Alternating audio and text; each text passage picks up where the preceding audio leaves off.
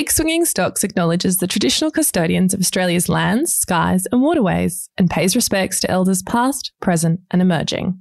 This podcast is brought to you by Selfwealth and operates under AFSL number 421789 as general advice only. Because we can't take into account your personal objectives or financial situation, you should seek independent professional financial advice before making any investment decision. For more information and our financial disclosure statement, check the show notes.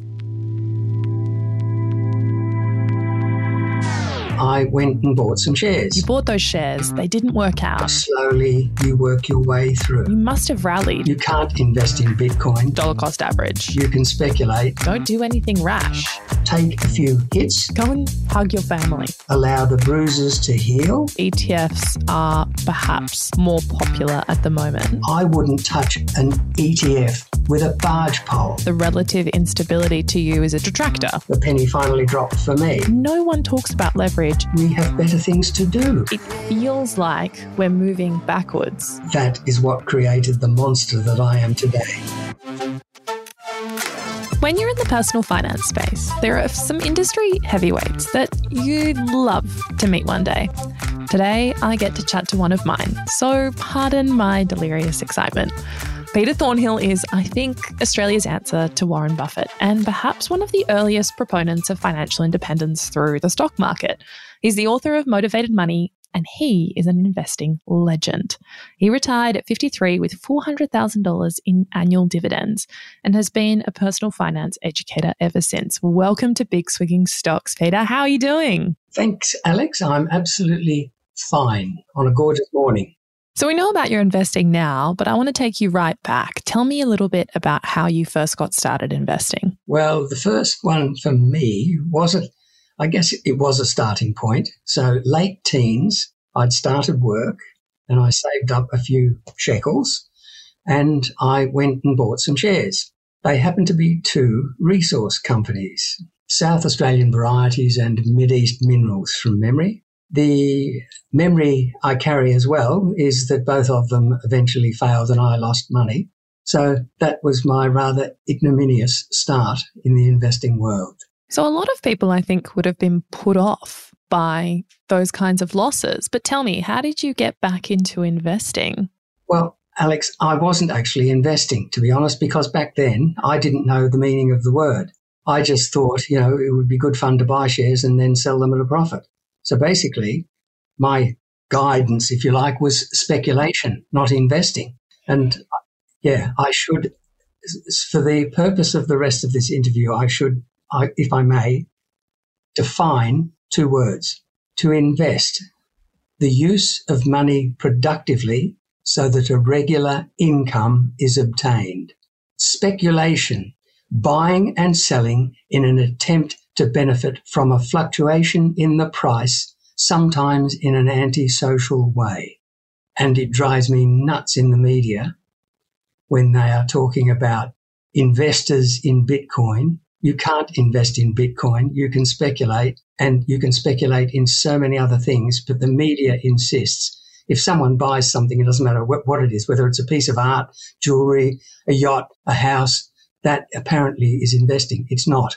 I think that sets us up really well for the rest of the episode. And I thank you for giving us that definition because it's a really good foundation for the rest of our chat. Because I love the journey and I want to talk a little bit and explore a little bit more about it. You bought those shares, they didn't work out. You must have rallied because you're now one of Australia's biggest proponents of shares. So tell us a little bit about that journey. Quite the contrary. At that stage, I was as thick as two short planks, to be honest.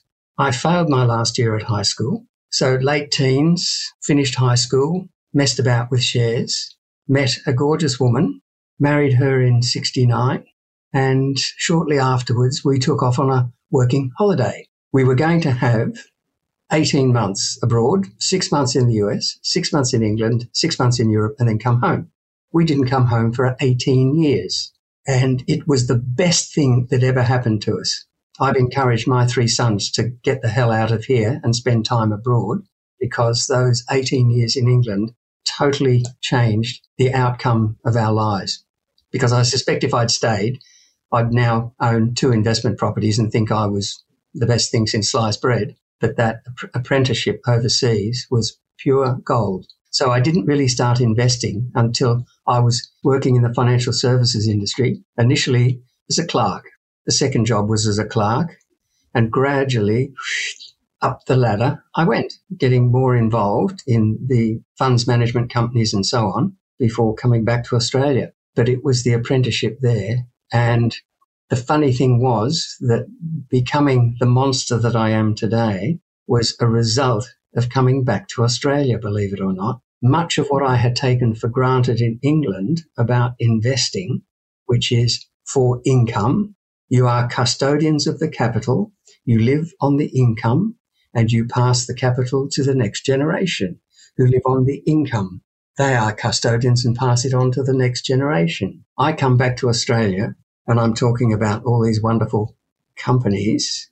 There aren't many mining companies in England. So I was confronted by industrial companies by and large, everything except digging stuff out of the ground. And it was that and also the history there. The beautiful thing and the one thing that I, I love most, there's a listed investment company in England. It's only been around for 162 years. They have just celebrated their 55th consecutive year of dividend increases. I would like to know who has an investment that has risen, the income has risen every year for the last 55 years. And think of all the events that have flowed under the bridge globally over the last 55 years. And here's this machine pumping out increasing dividends every year for 55 years. So I come back with shares top of mind. I stand up in front of an audience and say what great things shares are. Everyone goes, Who is this guy? What does he know? Ah, oh, bloody hell, shares are risky. I wouldn't touch them. And it just went on. And that is what created the monster that I am today the pushback. For some context, do you mind me asking when that was? I came back in 88 at that time, is it possible that for a lot of people off the back of the 70s, inflation was still on the mind, term deposits were pretty healthy, shares would have looked quite risky? Do you think? Yes, they were. And I mean, there's another story now. I mean, the, the economists and, and the government have just destroyed the whole system with this cut, these cuts in interest rates. That doesn't solve any problems at all. That leads us really nicely into a discussion about your investing philosophy today because it's very much based in income producing assets, which is a bit antithetical to everyone's obsession with growth assets. So tell me in your own words, how would you describe your investing philosophy? My investing philosophy is to buy companies who are productive and produce a growing income stream. It's funny, Aleks, because there's another element to this. And when, when people talk about income, they are looking at the yield. So they want the highest yield. So when interest rates were at 14, 15% and shares were yielding 4 or 5%, the preference was, particularly for retirees, tragically, they would chase term deposits with high interest rates, sucked in by the high yield, and totally ignore shares. The crazy flip side of that, I guess, as an example, CSL, the yield is about 1%. The reason it's 1% is because CSL, the share price and the dividends go like that. For anyone at home, what Peter is indicating is that the share price and dividends are going up. They're rising together very steeply. They're rising very steeply.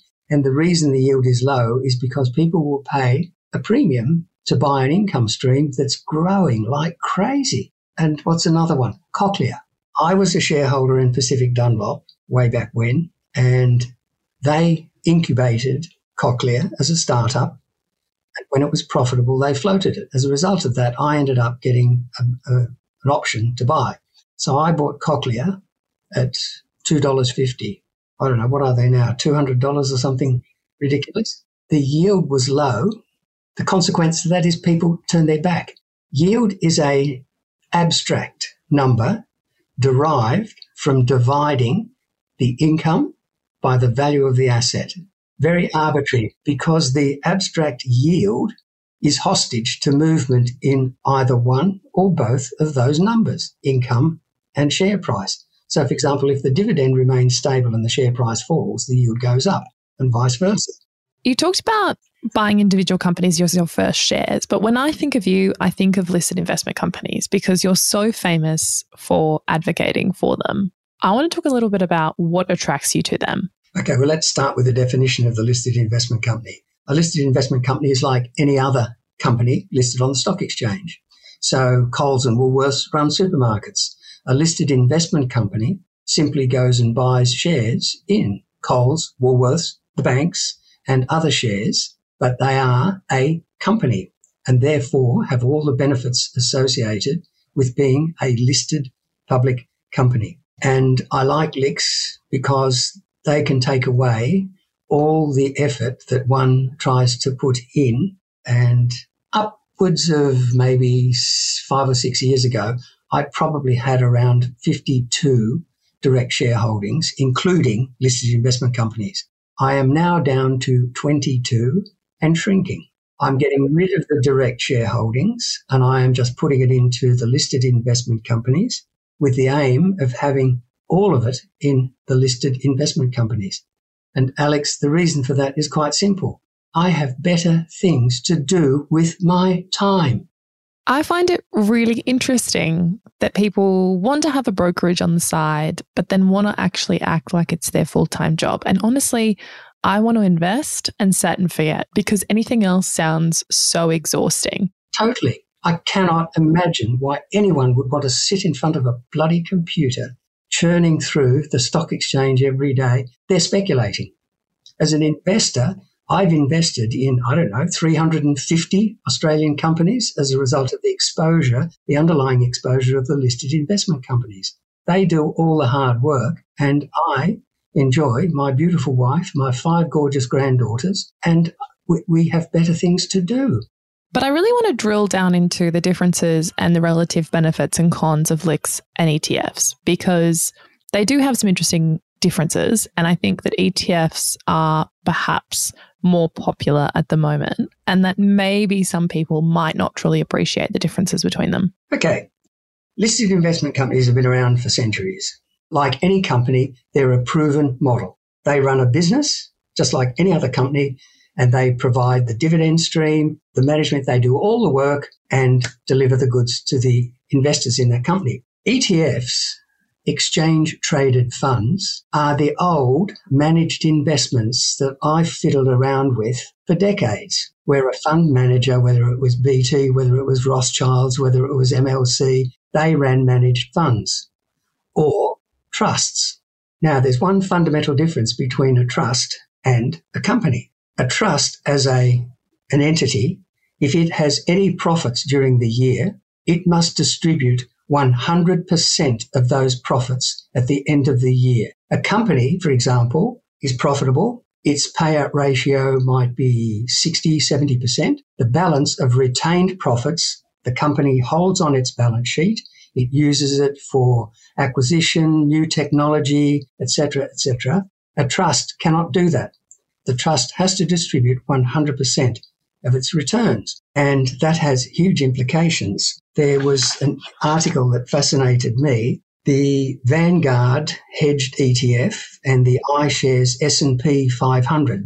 So one Vanguard MSCI, Morgan Stanley Capital International World Index is one. That was the Vanguard fund. The iShares was S&P 500 US Index hedged ETF.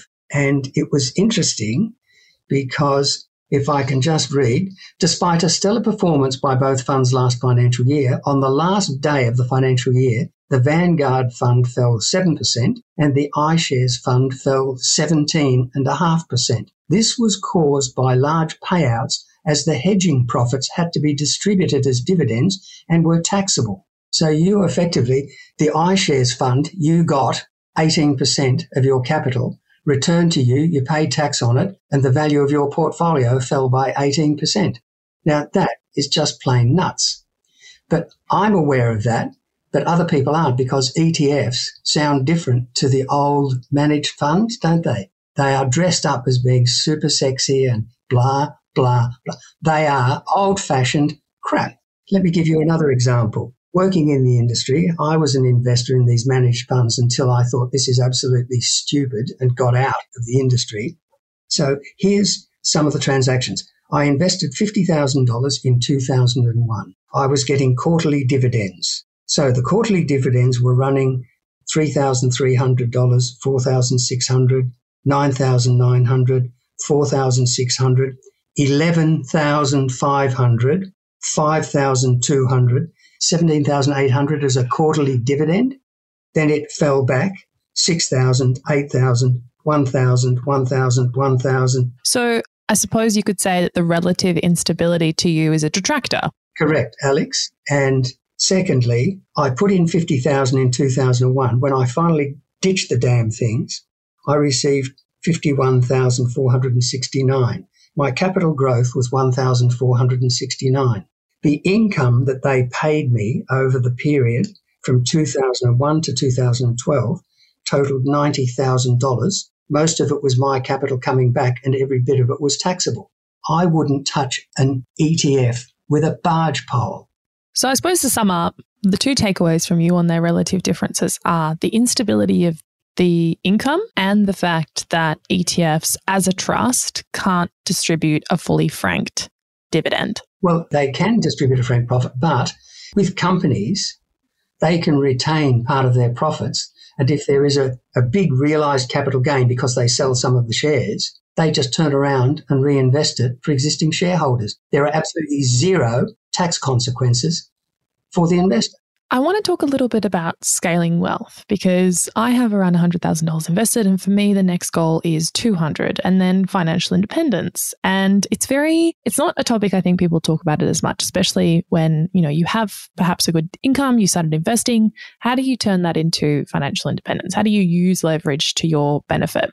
So, I want to talk about how you started and your thoughts on who the right investor might be to utilize leverage in their investments. Because honestly, no one talks about leverage in even the traditional sense of a margin loan. Yeah, which just makes me laugh. Because to be honest, started at an early age. I got a job when I was little, delivering newspapers 60 years ago or something silly. And I saved. And the principle that I espouse is spend less than you earn, borrow less than you can afford. And if you can just do that alone, you're already on your way to financial security.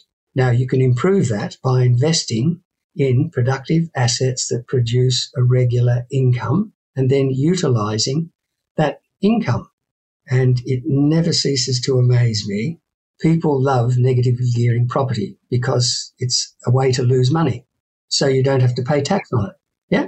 And the number of times I've had people say to me, Oh, why, why, why do you borrow money to buy shares? Because the dividends don't cover the interest. I said, Oh, ah, I'm negatively gearing shares. Oh, well, they just never ever considered that what's okay, huge gearing into a property. And if I gear, not hugely, modestly, into the share market, they seem to think that if it doesn't, if the dividends don't cover the interest, it's I'm being silly. It just knocks my socks off. There's a couple of really, I guess, clever things that, to me, as I said, you know, I failed my last year at high school, so I'm not the sharpest pencil in the box, but they're common sense. So, for example, when we returned from overseas and ended up buying our first house in Melbourne, I had a reasonable deposit, so I had a margin. So I borrowed part of the margin left there and invested it in shares. The dividends from the shares I used as additional capital repayments of my mortgage, which is not tax deductible. My investment loan is fully tax deductible. So the dividends were additional capital repayments over and above my mortgage repayments, which meant my mortgage was going down a little bit faster which meant I could increase my investment loan, which is fully tax deductible, to buy more shares, which paid even more dividends. So I had a double whammy. The dividends themselves were growing organically, and because I was buying more shares, my dividend income was accelerating, which meant that my mortgage was disappearing very, very rapidly. And it was a compounding effect effectively, I was reinvesting, I bought the shares and I was reinvesting the dividends, but I recycled them through the mortgage to get rid of it and increased the fully tax deductible loan. I managed to get this message through to my three sons, thank goodness. The eldest son when they bought their first house, they bought a modest house that they could afford. And if I could be very naughty and show my age, the problem that your generation, Aleks, has is that they want everything today that it took my wife and I a lifetime to achieve. And you can't have it. I, I do think, though, Peter, that my generation, and I feel for them because I'm in this position myself, we're told you can be anything you want to be, and everything will come easier to you than it did to your parents because you are supposed to be the inheritors of progress. And so I think that there are some truths to that. We are aspiring to homes that are less fancy and further away from the CBD and more expensive when you debt to income ratio it than our parents' generation. We feel like we're starting a cut below where our parents started. So I take your point. I do think there is a little bit of instant gratification. But people say that their parents grew up in a leafy suburb and now you're expecting me to live 60 kilometers away and commute two hours. It feels like we're moving backwards. Well, I can understand that. And bear in mind that your parents and grandparents had absolutely nothing to do with the fact that inflation was driving their house price up. They had nothing to do with it. And how would you feel about taking out a mortgage at 13% and have the mortgage interest rate 18 months later at 16%? Yeah. And do you know how we coped with it? We spent less than we earned. We borrowed less than we could afford and we managed to pay. And today people are screaming because mortgage rates are three, 4%. The first house we bought in London when we realized we weren't coming home, I surrendered my life insurance policies in Australia, managed to raise a modest deposit, bought our first terraced house in Clapham for £17,000 or something, wondered how the hell we were going to pay this off. We slept on a mattress on the floor and we had sheets pinned up over the windows to, uh, to keep the light out. And slowly but surely and painfully, we made our way. Our lifestyles were nothing like yours. We hardly, we never dined out. We took no holidays. We had no car. That's how we coped. Slowly, slowly, you work your way through. So I want to switch gears because we're looking at a recession year, and it might be for some investors the first time they're going to be facing into a recession as investors. And they're normal in market cycles, and you've experienced a few and invested through a few. So I think the question I have for you is having been through and invested through multiple market conditions, what would you tell your sons or young investors even that are experiencing their first market correction? What would you tell them to do? get on with life. Your family, your career, and your friends are where your focus should be 100%. What's sitting in the background is your investment portfolio quietly chugging along. Now, you know, 1987 crash, the global financial crisis, the dot com boom and bust, all of that is just jolly good fun. Because if you look at the graph of any stock market in the world, it is as jagged as all get out. And so people can look at the chart and look back and you can pinpoint all these events where the share market tanks and then it recovers and then it tanks again. This is a result of human behavior. We go berserk. I mean, the dot com boom was a classic example. Remember, you know, they're going to take over the world. None of them were making any money. And then the wheels fell off. And hey, presto, the whole thing fell over.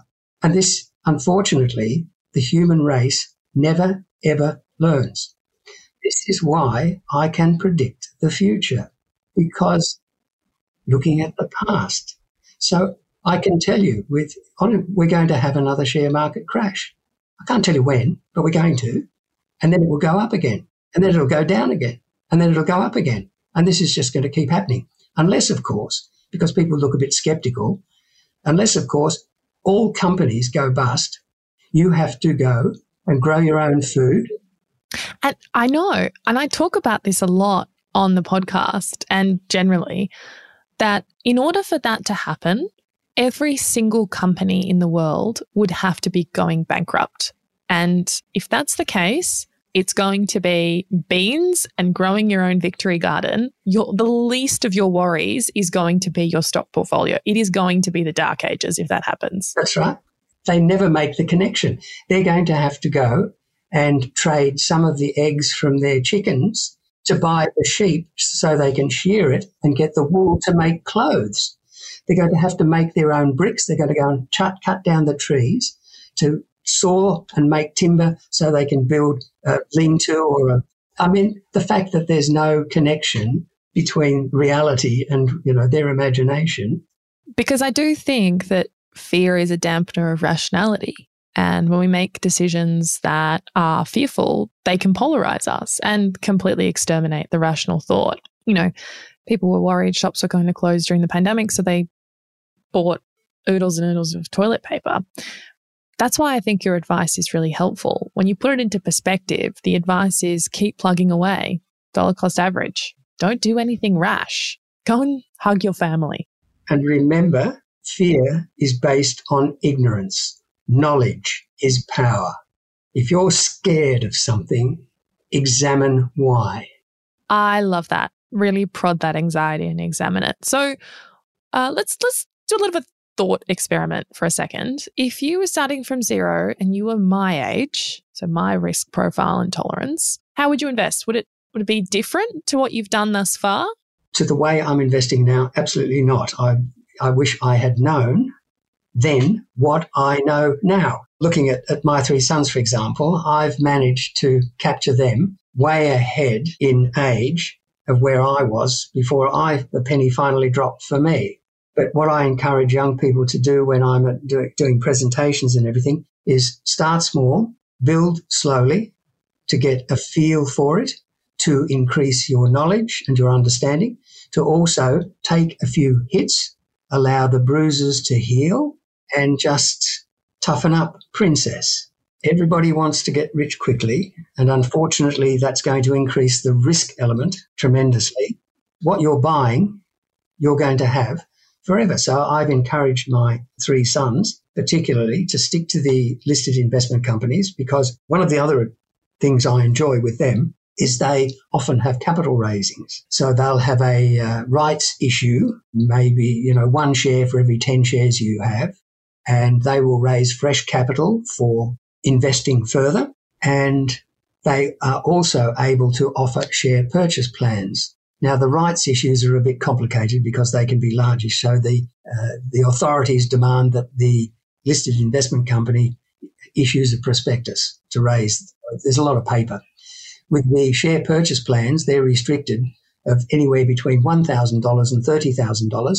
And there's no prospectus. You just sign the form, pay the money. And I'm delighted to say that a little bit of training over the years None of the boys now come to me and say, Oh, dad, do you think it's the right time to buy? They just buy. And as I try to point out to people, so I'll draw you a mental image. You've got the graph of the stock exchange on the screen in front of you. And it's up, down, up, down, up, down, up, down, up, down, up, down. But what is the gradient of the up, down, jagged line? The gradient is upwards. So as I point out to people, I can say that I bought at this high point, this low point, high point, low point, high point, low point, high point, low point. You're looking for all the bloody low points. Well, good luck, but get a life. The end result for me is a line that goes right through the middle of the high, low, high, low, high, low, high, low, high, low. So, in other words, dollar cost average. Dollar cost average. Just live with the fact that you've bought and congratulate yourself and pat yourself on the back for adding to the pot because that's all you want to do. Just keep adding to the pot. And the price movements are largely irrelevant. So, at the end of every episode, my favorite part, we do a little bit of a rapid round. And I think I know the answers to these questions. One word answer. You can explain if you like, but let's kick off. So, property or stocks? Stocks. Australia or international? Australia because we have some absolutely first class global stocks. CSL being one beautiful example, Cochlear being another example. So just because you're buying overseas doesn't make it any sexier than here. Okay. Active or passive? I prefer active management because I don't want resources, dragging my result backwards. Just to give you a handle on that, if I invested back in 1980 in industrials, the All Ordinaries Index, and the Resources Index, and I reinvested all the dividends, the end result would be with resources, with dividends, I would have 43 times my money. The All Ordinaries Index, I would have 85 times my money. If I invested in industrials only, I would have 168 times my money. Therefore, I do not invest in resource companies. And if you had invested in listed property trusts, you would have only 67 times your money. So I don't touch any of the rubbish. I get the lead out of the saddlebags. I only buy industrials. Oh my goodness, that stat may genuinely be the antidote, but I, didn't realize that they're not making that much money. No, they're not.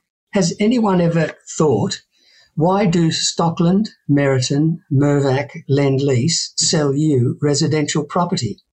If it's the best investment in the world, why don't the companies build it and keep it? Because the company, the property company staff know that owning property is a complete waste of time. So they sell it to all these lunatics who love it and lap it up. Uh, change of pace, buy your home or rent your home. Okay. We live in Australia, so the answer, tragically, is buy it. If I was in any European country or most overseas countries where residential leaseholds are 99 years, you have absolute security and tenure. In this godforsaken country, you're at the whim of a, a, well, a landlord. I wouldn't call him a landlord, a property speculator. They wouldn't know what being a landlord was if they were given a book in Europe, you have the long term leaseholds. Grosvenor Estates has owned May, most of Mayfair, Belgravia, Knightsbridge, and St John's Wood for a couple of hundred years. If you wanted to move in, someone who had a, uh, a 56 year lease left, you could obtain the lease when you buy into the apartment. But you have security of tenure. No one in this country has security of tenure. My three sons, I haven't actually counted but as they grew up and moved out of home, the number of times they were turfed out of properties by bastard speculators made me a little annoyed. That's really fair. I think the rent versus buy argument is a little bit too binary because renters should still be investing in something the way homeowners invest in their homes. But uh, Thank you so much for joining us today on Big Swinging Stocks, Peter. If people want a little bit more Peter Thornhill and they want to pick your brain, what's the best way to get in touch with you? Well, the website's the spot. Uh, you've got my newsletter, infrequent. I don't write a weekly, monthly newsletter. I only write when I've got something to say. Writing to a timetable, I end up writing rubbish. Well, there you go, folks. You can sign up to the letter and hang out uh, anxiously anticipating the next time Peter Thornhill has something he feels like he needs to say. And I'll be looking forward to it as well. For all our listeners, thanks for joining us this week on Big Swinging Stocks, and we'll see you soon.